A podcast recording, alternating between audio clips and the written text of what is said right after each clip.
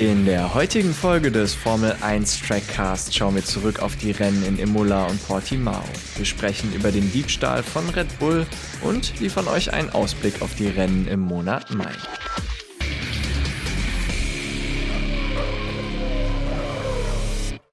Hallo und herzlich willkommen zur vierten Folge vom Formel 1 Trackcast. Und ja, das Rennen in Portimao ist gerade vorbei. David ist bei mir und sieht einigermaßen glücklich aus, würde ich sagen. Ja, es war eigentlich ein ganz schönes Ende, fand ich. Ein ganz schönes Ende, fand ich.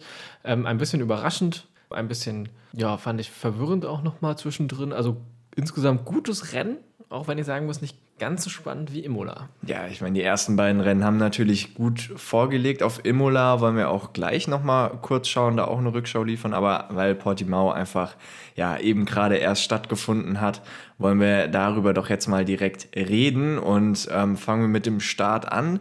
Der war erstmal wenig spektakulär, also eigentlich haben die meisten Fahrer ihre Position halten können.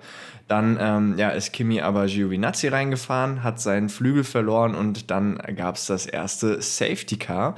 Und der Restart, der war dann wiederum sehr, sehr spannend, ne? denn der Valtteri Bottas hat was gemacht, was wir schon öfters von ihm gesehen haben. Ja, zumindest nicht zum ersten Mal ist Valtteri Bottas sehr, sehr lange, sehr, sehr, sehr langsam gefahren und hat damit Hamilton sehr stark aus dem Konzept gebracht.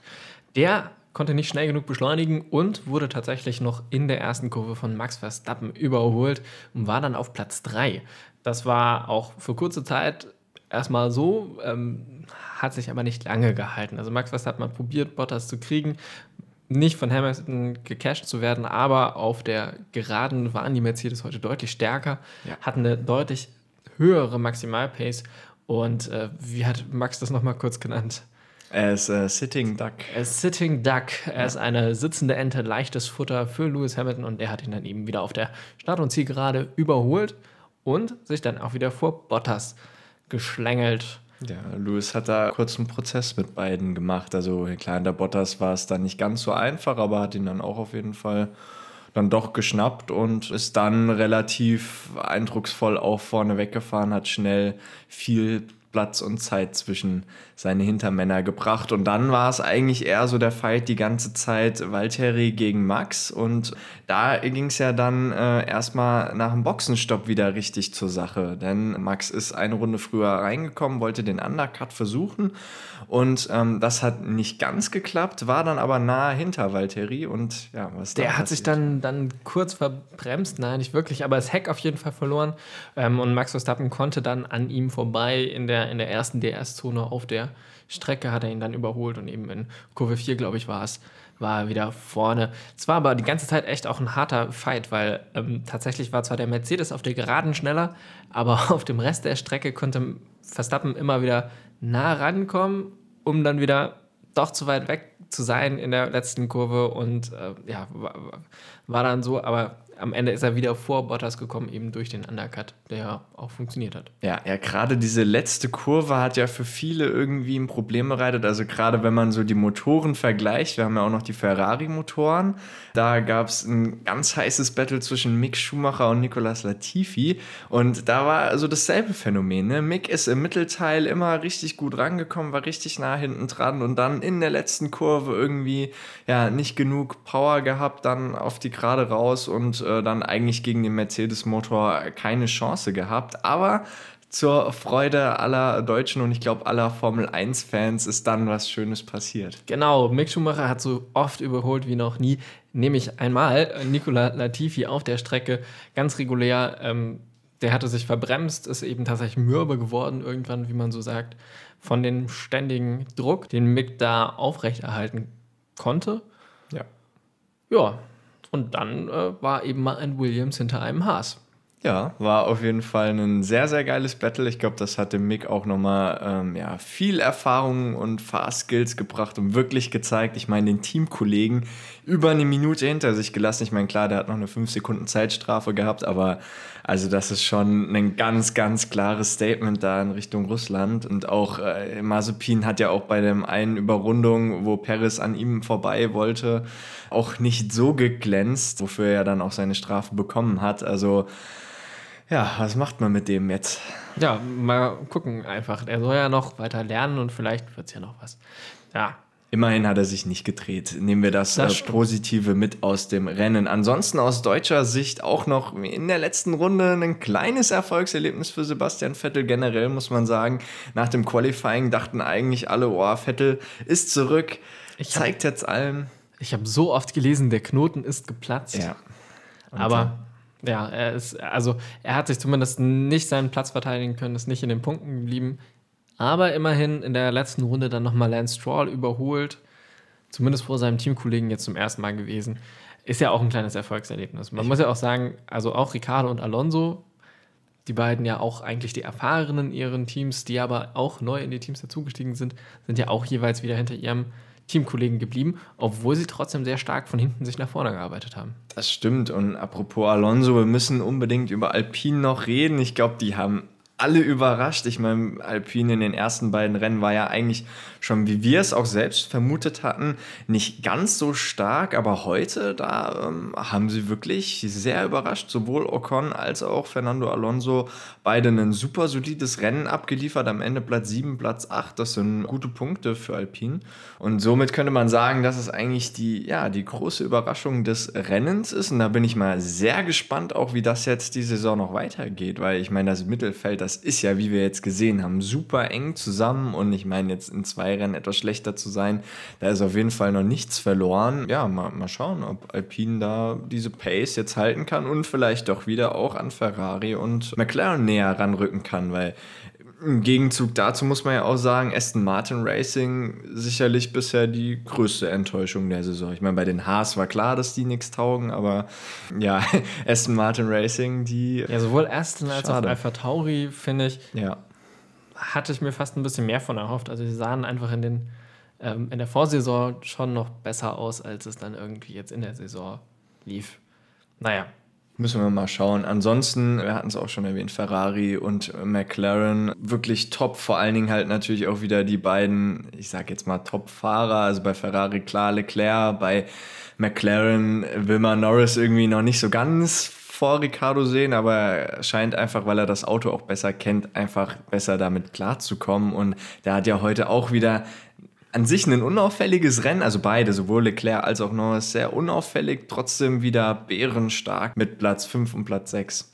Und das ist ein Statement, oder? Genau, auch Leclerc, der eben vor, also im Qualifying ja hinter Sainz stand und jetzt im Rennen dann doch wieder vor Sainz, einfach auch mit der besseren Reifenstrategie sich schieben konnte.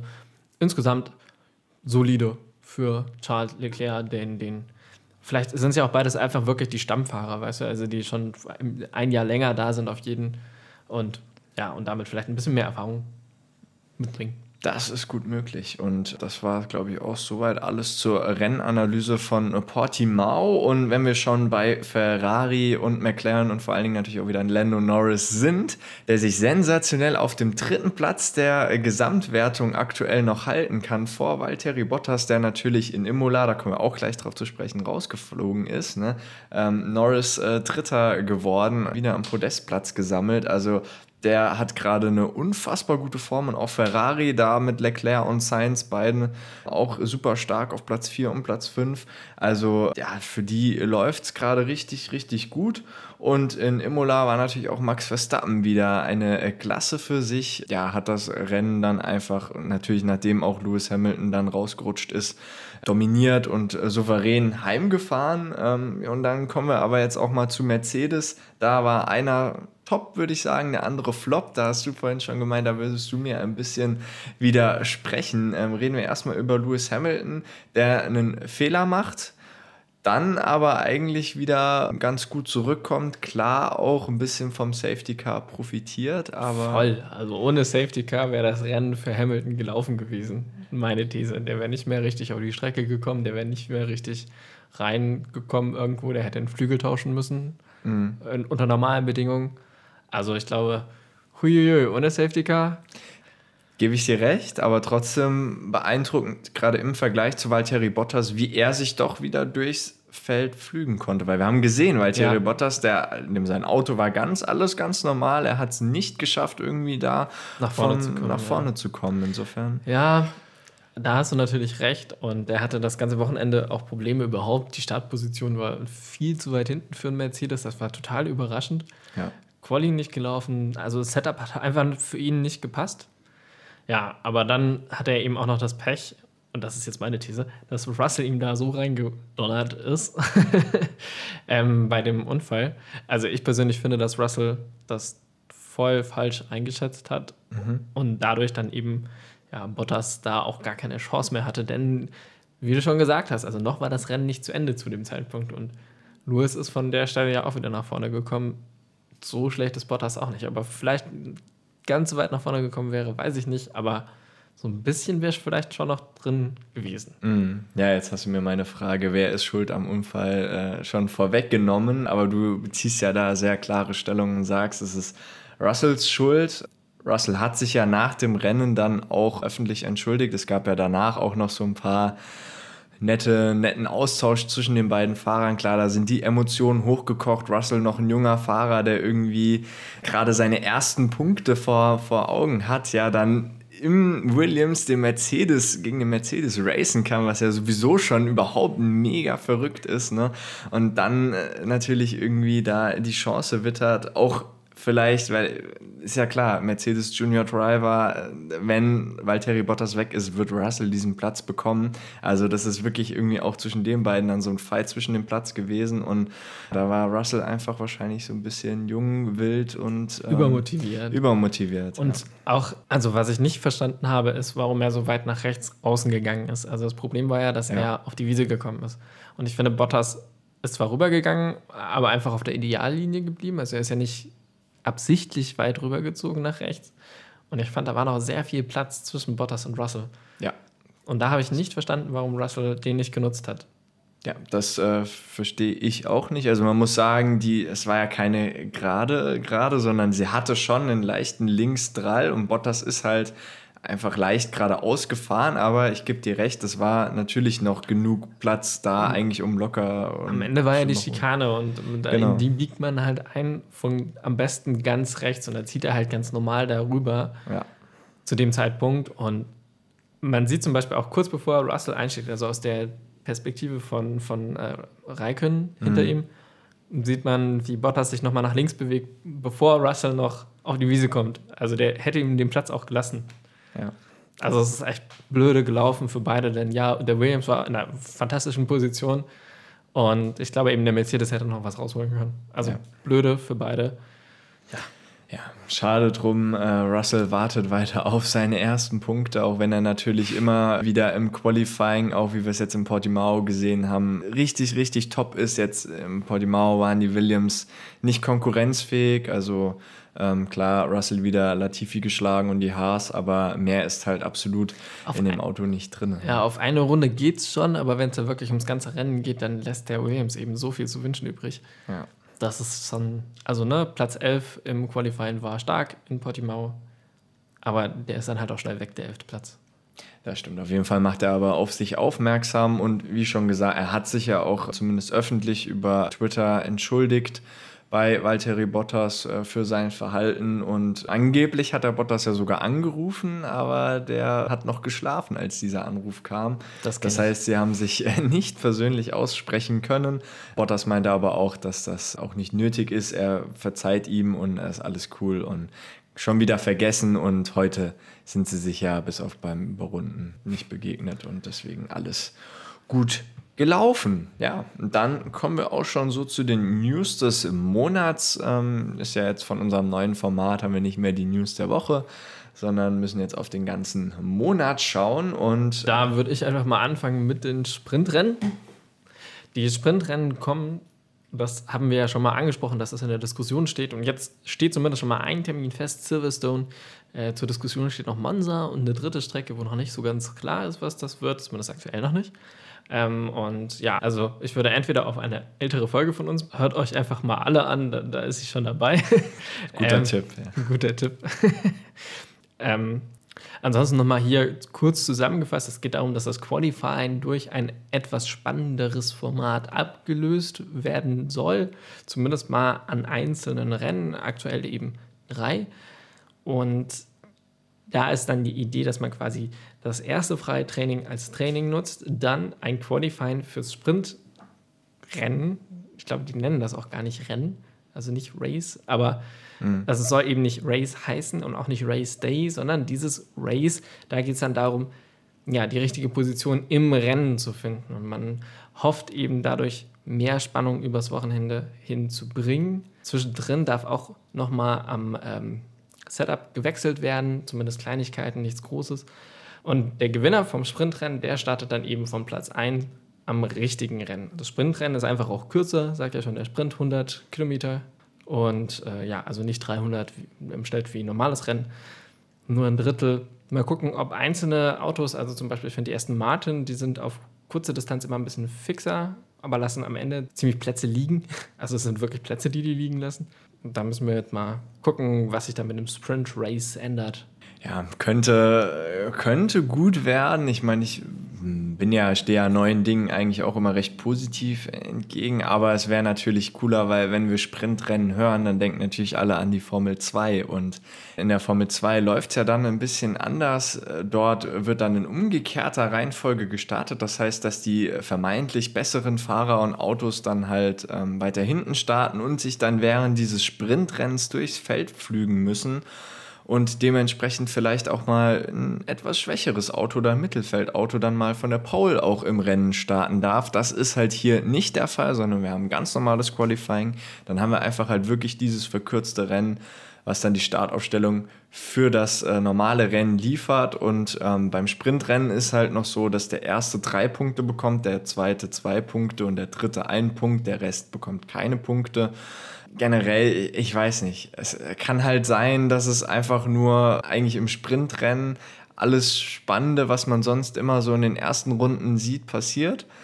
Sich die Autos dann einreihen und dann eigentlich im Rennen, ja, nicht, sich nicht mehr so viel verändert, wie man es vielleicht ohne dieses Sprintrennen hätte. Es kann aber natürlich auch sein, dass, wie du selbst sagst, dass manche Teams halt, die gerade am Anfang irgendwie immer stärker sind, da voll pushen können und sich dafür besser qualifizieren. Aber Nein, dann, am Ende muss man ja auch sagen, dass die Autos ja dann auch einfach in höhere Gefahr laufen, quasi kaputt zu gehen. Also dass man, wenn man jetzt tatsächlich so hart, zu hart um die Plätze kämpft und das Auto kaputt fährt, man sich den, den Sonntag eben das echte Rennen auch verbauen kann. Ja.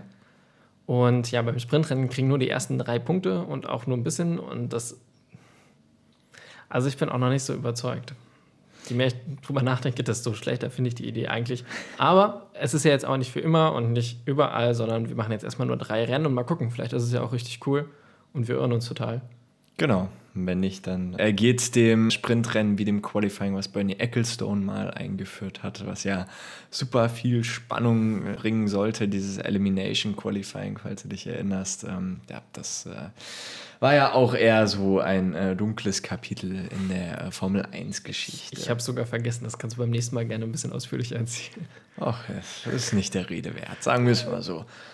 Ansonsten gibt es auch noch eine sehr interessante Neuigkeit von McLaren. Die haben nämlich ihre Fabrik verkauft. Für 200 Millionen Euro geht das 78.000 Quadratmeter große Gelände an das amerikanische Unternehmen Knoble Net Lease.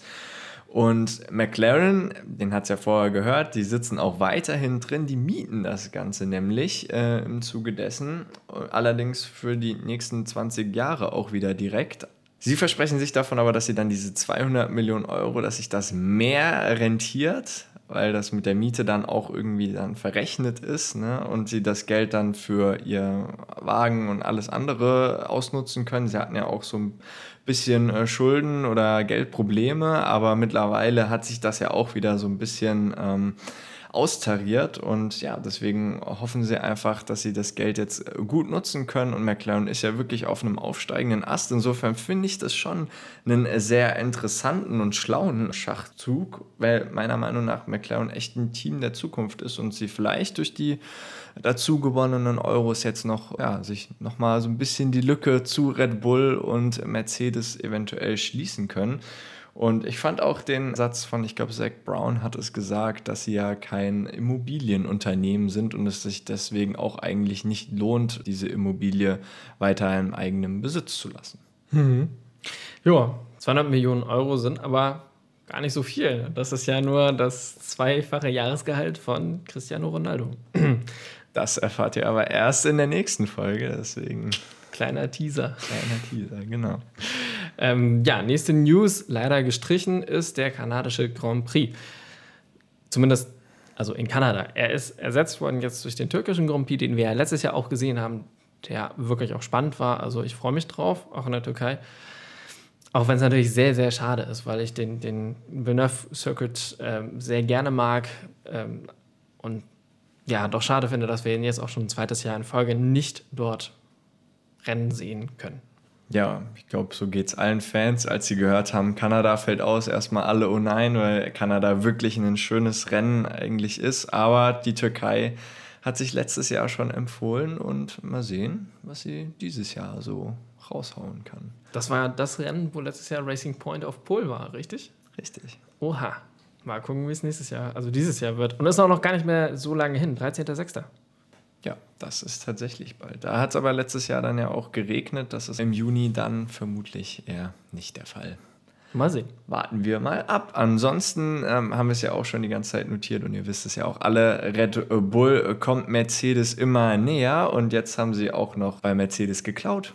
Und zwar äh, sehr überraschend wechselt nämlich Ben Hodkinson, ich hoffe, ich spreche ihn richtig aus, der nämlich seit 2017 der Head of Mechanical Engineering im Mercedes-Werk ist, zu den Roten Bullen. Somit ist er der erste Mitarbeiter der Motorenabteilung, der die Seiten wechselt. Und ja, er wollte direkt mehrere Leute mitnehmen, denn Red Bull bietet eigentlich eine recht spannende Perspektive, gerade im Thema Motoren. Denn ab 2025 gibt es ja ein neues Motorenreglement und da darf dann Hodkinson sein ganzes Wissen in die Entwicklung der Power Unit reinstecken. Generell muss Red Bull aber ja auch schon ab nächster Saison den Motorenbau selbst in die Hand nehmen, denn Honda hört auf. Das wissen wir ja auch schon. Und Hodkinson darf aber noch nicht dann ab nächster Saison direkt sich an den Motor setzen und da was Tolles entwickeln, sondern er hat noch eine Übergangsphase bis Ende der Saison 2022. Ja, und für Red Bull ist das, denke ich mal, ein recht guter Gewinn, A, jemanden zu haben, der Ahnung von Motoren hat und dann B, natürlich auch noch der Ahnung von Mercedes-Motoren hat, denn Mercedes ist natürlich der größte Konkurrent. Also und heute bei Portimao haben wir auf jeden Fall gesehen, dass der Mercedes-Motor aktuell schon der stärkste ist. Ja, wie die ganzen letzten Saisons. Also Mercedes ja. weiterhin, was die Motoren betrifft, auf jeden Fall top und auch für die Mitarbeiter, also für Keynes in dem Fall, aber auch wenn er noch welche mitnehmen sollte, wäre es gar kein so großer Unterschied, denn er könnte zu Hause wohnen bleiben, denn die beiden Motorenbewerke befinden sich nur 50 Kilometer entfernt voneinander. Das kann er mit seinem Mercedes-Motor dann pendeln. Genau. Oder auch mit seinem Red Bull-Motor. Oder, ja, wie auch immer. Dann wollen wir auf die nächste Rennen schauen und da hast du dir äh, Spanien vorbereitet, Philipp. Genau, Spanien findet ja dann schon in einer Woche statt. Generell wird seit 1991 auf der 4,6 Kilometer langen Strecke nördlich von Barcelona der große Preis von Spanien ausgetragen. Und ich glaube, jeder F1-Fan kennt zumindest so grob das Streckenlayout. Für mich ist das vergleichbar wie mit der Form von Italien in Bezug darauf, dass die meisten ja irgendwie wissen, dass Italien wie ein Stiefel aussieht. Und ich finde, der Circuit de Barcelona Catalunya sieht passend zu Spanien so ein bisschen wie ein Stierkopf aus mit zwei Hörnern. Du guckst gerade etwas schockiert.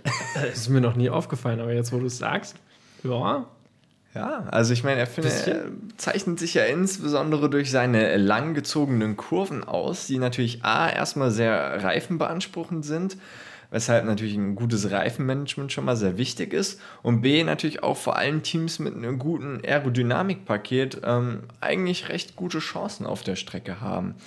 Und vor allem herausstechen tut natürlich das linke Horn dieses Stiers oder wie Laien sagen würden, Turn 3. Und äh, dass man diese Kurve nicht unterschätzen sollte, das wissen auch seit 2016 äh, Nico Rosberg und Lewis Hamilton, äh, die sich ja da ziemlich spektakulär rausgecrashed haben direkt nach dem Start. Und das Rennen von 2016 geht nicht nur wegen des Crashs in die Geschichtsbücher ein, sondern auch wegen des Siegers. Und das war kein geringerer als Max Verstappen, der an diesem Tag seinen ersten ersten Sieg feiern durfte und zum jüngsten Sieger eines F1-Rennen sich krönen konnte. Also wirklich ein verrücktes Rennen. Und das war natürlich spektakulär, aber halt auch dem Ausscheiden der beiden Mercedes-Fahrer geschuldet. Die sind nämlich bärenstark eigentlich auf der Strecke und haben dort seit 2014 mit eben Ausnahme von 2016 alle Rennen gewonnen und bei fünf von sechs Siegen hieß der Sieger am Ende Lewis Hamilton. Also wirklich eine Strecke, die dem Weltmeister sehr gut zu liegen scheint. Aber auch Max Verstappen scheint Spanien zu mögen und konnte auch letztes Jahr einen tollen zweiten Platz einfahren. Zwar hat er da eigentlich auch keine Chance so wirklich gegen Lewis Hamilton gehabt. Dafür wiederum Bottas äh, ja eigentlich ziemlich stehen lassen, was mit dem diesjährigen Auto ja auch eine spannende Konstellation ergeben dürfte. Und ja, eine gute Aerodynamik ist wichtig und Ralf Schumacher sieht Red Bull ja auch stärker als die Mercedes, hat er ja gerade noch im Interview gesagt. Allerdings darf man auch die Startzielgerade nicht unterschätzen. Das haben wir gerade heute im Portimao gemerkt, dass äh, Mercedes da doch noch einen Ticken schneller ist und die ist in Spanien auch über einen Kilometer lang. Also ja, gutes Aerodynamikpaket, um in den äh, Kurven gut rumzukommen, ist gut, aber äh, die Gerade sollte man nicht unterschätzen. Generell hat die Strecke auch immer gezeigt, dass dort eigentlich ein gutes Racing möglich ist. Letztes Jahr hatten wir einen super Fight zwischen Norris, Leclerc und Ocon, bis der Leclerc sich halt äh, gedreht hat und dann leider aus dem Rennen ausgeschieden ist. Aber ja, auch da dürfen wir dieses Jahr, glaube ich, einiges erwarten. Gerade Leclerc und Ocon haben ja jetzt wirklich in den letzten Rennen bewiesen, dass sie nahezu identisch auf einem Niveau fahren. Norris jetzt immer die Nase ein bisschen vorn gehabt, der McLaren vielleicht noch einen Ticken stärker als der Ferrari, aber auf jeden Fall zwei super talentierte Fahrer in zwei richtig coolen Autos. Und letztes Jahr war auch Sainz gegen Albon ein richtig heißer Fight. Und gerade der Albon hat es öfters mal in Turn 3 auch versucht, dann irgendwie doch noch seinen Vordermann zu überholen. Also wirklich eine super lang gezogene Kurve, die man gut erwischen muss und ähm, ja, wo man wirklich auch mal was probieren kann. Und wenn wir noch weiter in die Vergangenheit schauen und mal das letzte Jahr ausklammern, war auch Ferrari eigentlich immer sehr stark auf dieser Strecke und dieses Jahr darf man die Scuderia ja auf keinen Fall abschreiben. Also ja, wie schon erwähnt, das Duell Norris gegen Leclerc könnte extrem geil werden. Also hoffen wir mal, dass es ein spannendes Rennen wird. Ich finde, die Voraussetzungen dafür sind auf alle Fälle gegeben. Das denke ich auf jeden Fall. Und danach sehen wir die Rennen in Monaco und Aserbaidschan. Also zwei sehr spannende Straßencircuits, die unterschiedlicher gar nicht sein könnten. Der eine sehr kurz und langsam und der andere sehr schnell und lang. Ewig lang war Monaco der einzige rein temporäre Straßencircuit der Formel 1. Ähm, seit 2016 gibt es jetzt auch Baku City, den Baku City Circuit. Und beide konnten wir leider im vergangenen Jahr nicht sehen. Ähm, umso spannender wird es aber in diesem Jahr, wie die Autos darauf laufen. Monte Carlo ist der Stadtteil, in dem die Strecke aufgebaut wird. Und da leben ungefähr 15.000 Menschen in Monaco. Und in ganz Monaco wohnen 39.000 Menschen. Das heißt, tatsächlich sehen wir bei der Strecke ziemlich viel vom gesamten Staat, also diesem Mini-Staat. Und während dem ganzen Rennen sehen wir auch das Mittelmeer, wo eben die Stadt liegt. Baku, die Hauptstadt von Aserbaidschan, die liegt auch direkt am Meer, aber am Kaspischen Meer und da leben rund 2 Millionen Menschen. Sie ist also ein bisschen größer. Bisschen. Ein bisschen. Das Land selbst gilt als autoritär und befand sich in den Verga im vergangenen Jahr auch im Krieg mit Armenien, ähm, weswegen es auch jetzt bei der EM, die ansteht, Kritik gibt, weil dort eben auch gespielt werden soll. Bei der Formel 1 gibt es dazu aber noch keine Diskussion, trotz äh, We Race as One und den aktuellen politischen Bestreben. Ähm, ein, ein kleiner Hinweis noch, vielleicht so auf Google Street View kann man ganz witzig sehen, wie eben 2009 der Circuit auf- oder abgebaut wurde. Zumindest sieht man die Strecke so, wie sie aussieht, wenn kein Rennen stattfindet. Und es gibt auch so kleine, kleine Hinweise äh, versteckt auf alte Rennen, wie zum Beispiel das Fotofinish von Lance Stroll und Bottas. Beide Rennen haben eben gemeinsam, sie sind ein Street Circuit und dadurch echt unberechenbar, weil Street Circuits haben besonders schlechten Grip. Also normalerweise ist eben der Reifenabrieb dort nicht so groß, was für die Rennautos erstmal schlecht ist und sich dann übers Wochenende auf jeden Fall verbessert. Das heißt, die Rundenzeiten am Anfang werden auf jeden Fall deutlich niedriger sein als am Ende. Allerdings ist auch die Bande nie weit, das heißt, viel Platz für Fehler ist nie. Und wenn die Banden dann berührt werden, beenden die das Rennen auch sehr effektiv, sowohl in Baku als auch in Monaco. Vor allem in Baku stehen aber die Chancen für das Mittelfeld sehr gut. Also in den vergangenen Jahren holte, also in den vergangenen vier Rennen, mehr haben wir ja in Baku noch gar nicht gesehen, holte äh, Perez schon zweimal Platz 3 mit dem Force India und Stroll holte mit Williams 2017 auch mal den Platz 3. Da waren beide Teams in der Konstrukteurswertung auf den Plätzen 5 und 6 und die hinteren Plätze waren auch vom Mittelfeld bestückt. Monaco gilt hingegen so als Pole-Siegstrecke. Das heißt, das Qualifying sagt sehr, sehr viel über den Rennverlauf aus. Also 30 von 66 Rennen wurde ähm, der Pole-Setter auch der Sieger. In Baku ist das allerdings auch schon zwei von vier Mal so gewesen. Und zwar haben wir eben in Baku erst vier Rennen gesehen. Es ist also sehr schwer, da statistisch irgendwas zu sagen. Aber wir hatten immer einen anderen Sieger. Zuerst Rosberg, dann Ricardo, Hamilton und zuletzt Bottas. In Monaco gab es bisher 34 Fahrer, die den Sieg geholt haben. Und unter den aktuellen Fahrern sind dann auch einige dabei. Zum einen natürlich Raikön und Alonso, aber auch Hamilton hat schon drei Siege geholt, Vettel zwei und Danny Ricciardo auch einen. Das heißt, wir haben zwei Fahrer, die auf beiden Strecken schon gewonnen haben und einer davon ist Danny Ricciardo, der vielleicht mit dem McLaren dann doch noch ein bisschen Wunder nach vorne bringen könnte.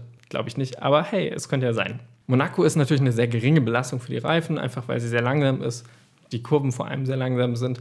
Ähm, es gibt wenig Vollgas, nicht mal äh, etwas mehr als 20 Prozent und damit auch kaum Zeit zur Entspannung. Also es ist eine komplette Konzentrationsfahrt. Äh, deswegen gilt Monaco auch so als die anspruchsvollste Strecke. Und ein Sieg in Monaco ist wert wie zwei andere Siege, sagt man zum einen. Und es gibt auch so eine Redewendung, äh, Monaco ist wie mit dem Helikopter im Wohnzimmer fliegen. Ähm, Monaco ist eine maximale Downforce-Strecke, was aber auch Schwierigkeiten für die Kühlung bringen könnte aber es wird vermutlich nicht so heiß, deswegen mal gucken, ob das wirklich relevant ist. Es gab allerdings auch schon mehrere Motorenplatzer äh, im Monaco. Einer Strecke mit vielen Bodenwellen, besonders in Kurve 4. Das ist mir vorher nicht so aufgefallen, aber tatsächlich nach der etwas länger gezogenen Linkskurve am Casino, rechts abgebogen, da fahren die Fahrer eigentlich immer so einen kleinen Schlenker, weil ähm, dort vermutlich eine Wurzel von dem Baum noch unter der Straße wächst und dadurch echt zu einer Welle führt, die nicht so angenehm ist fürs Auto.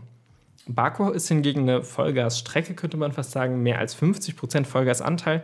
Und auf dem ähm, Topspeed-Teil schafft man auch gerne mal 350 km/h, während in Monaco 300 eher unwahrscheinlich sind. Aber gerade so 300 km/h am Ende vom Tunnel sind schon drin, aber eben nicht viel schneller.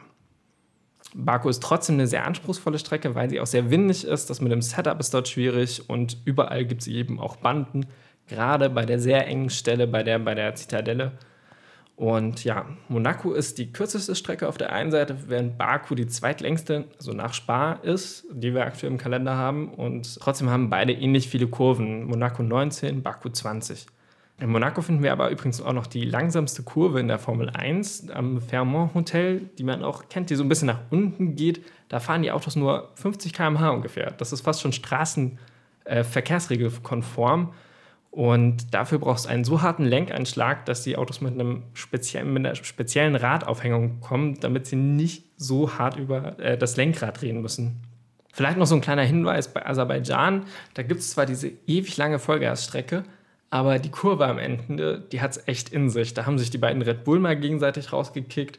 Ähm, Quiert ist mal abgedriftet und hat beim Zurückkommen seinen Teamkollegen, damals noch Carlos Sainz, abgedrängt echt ein bisschen tricky und sollte man nicht unterschätzen. Und Monaco ist zwar die langsamste Strecke, aber sie sieht am schnellsten aus, weil eben alles wirklich so eng ist und es eben kaum Überholmanöver gibt.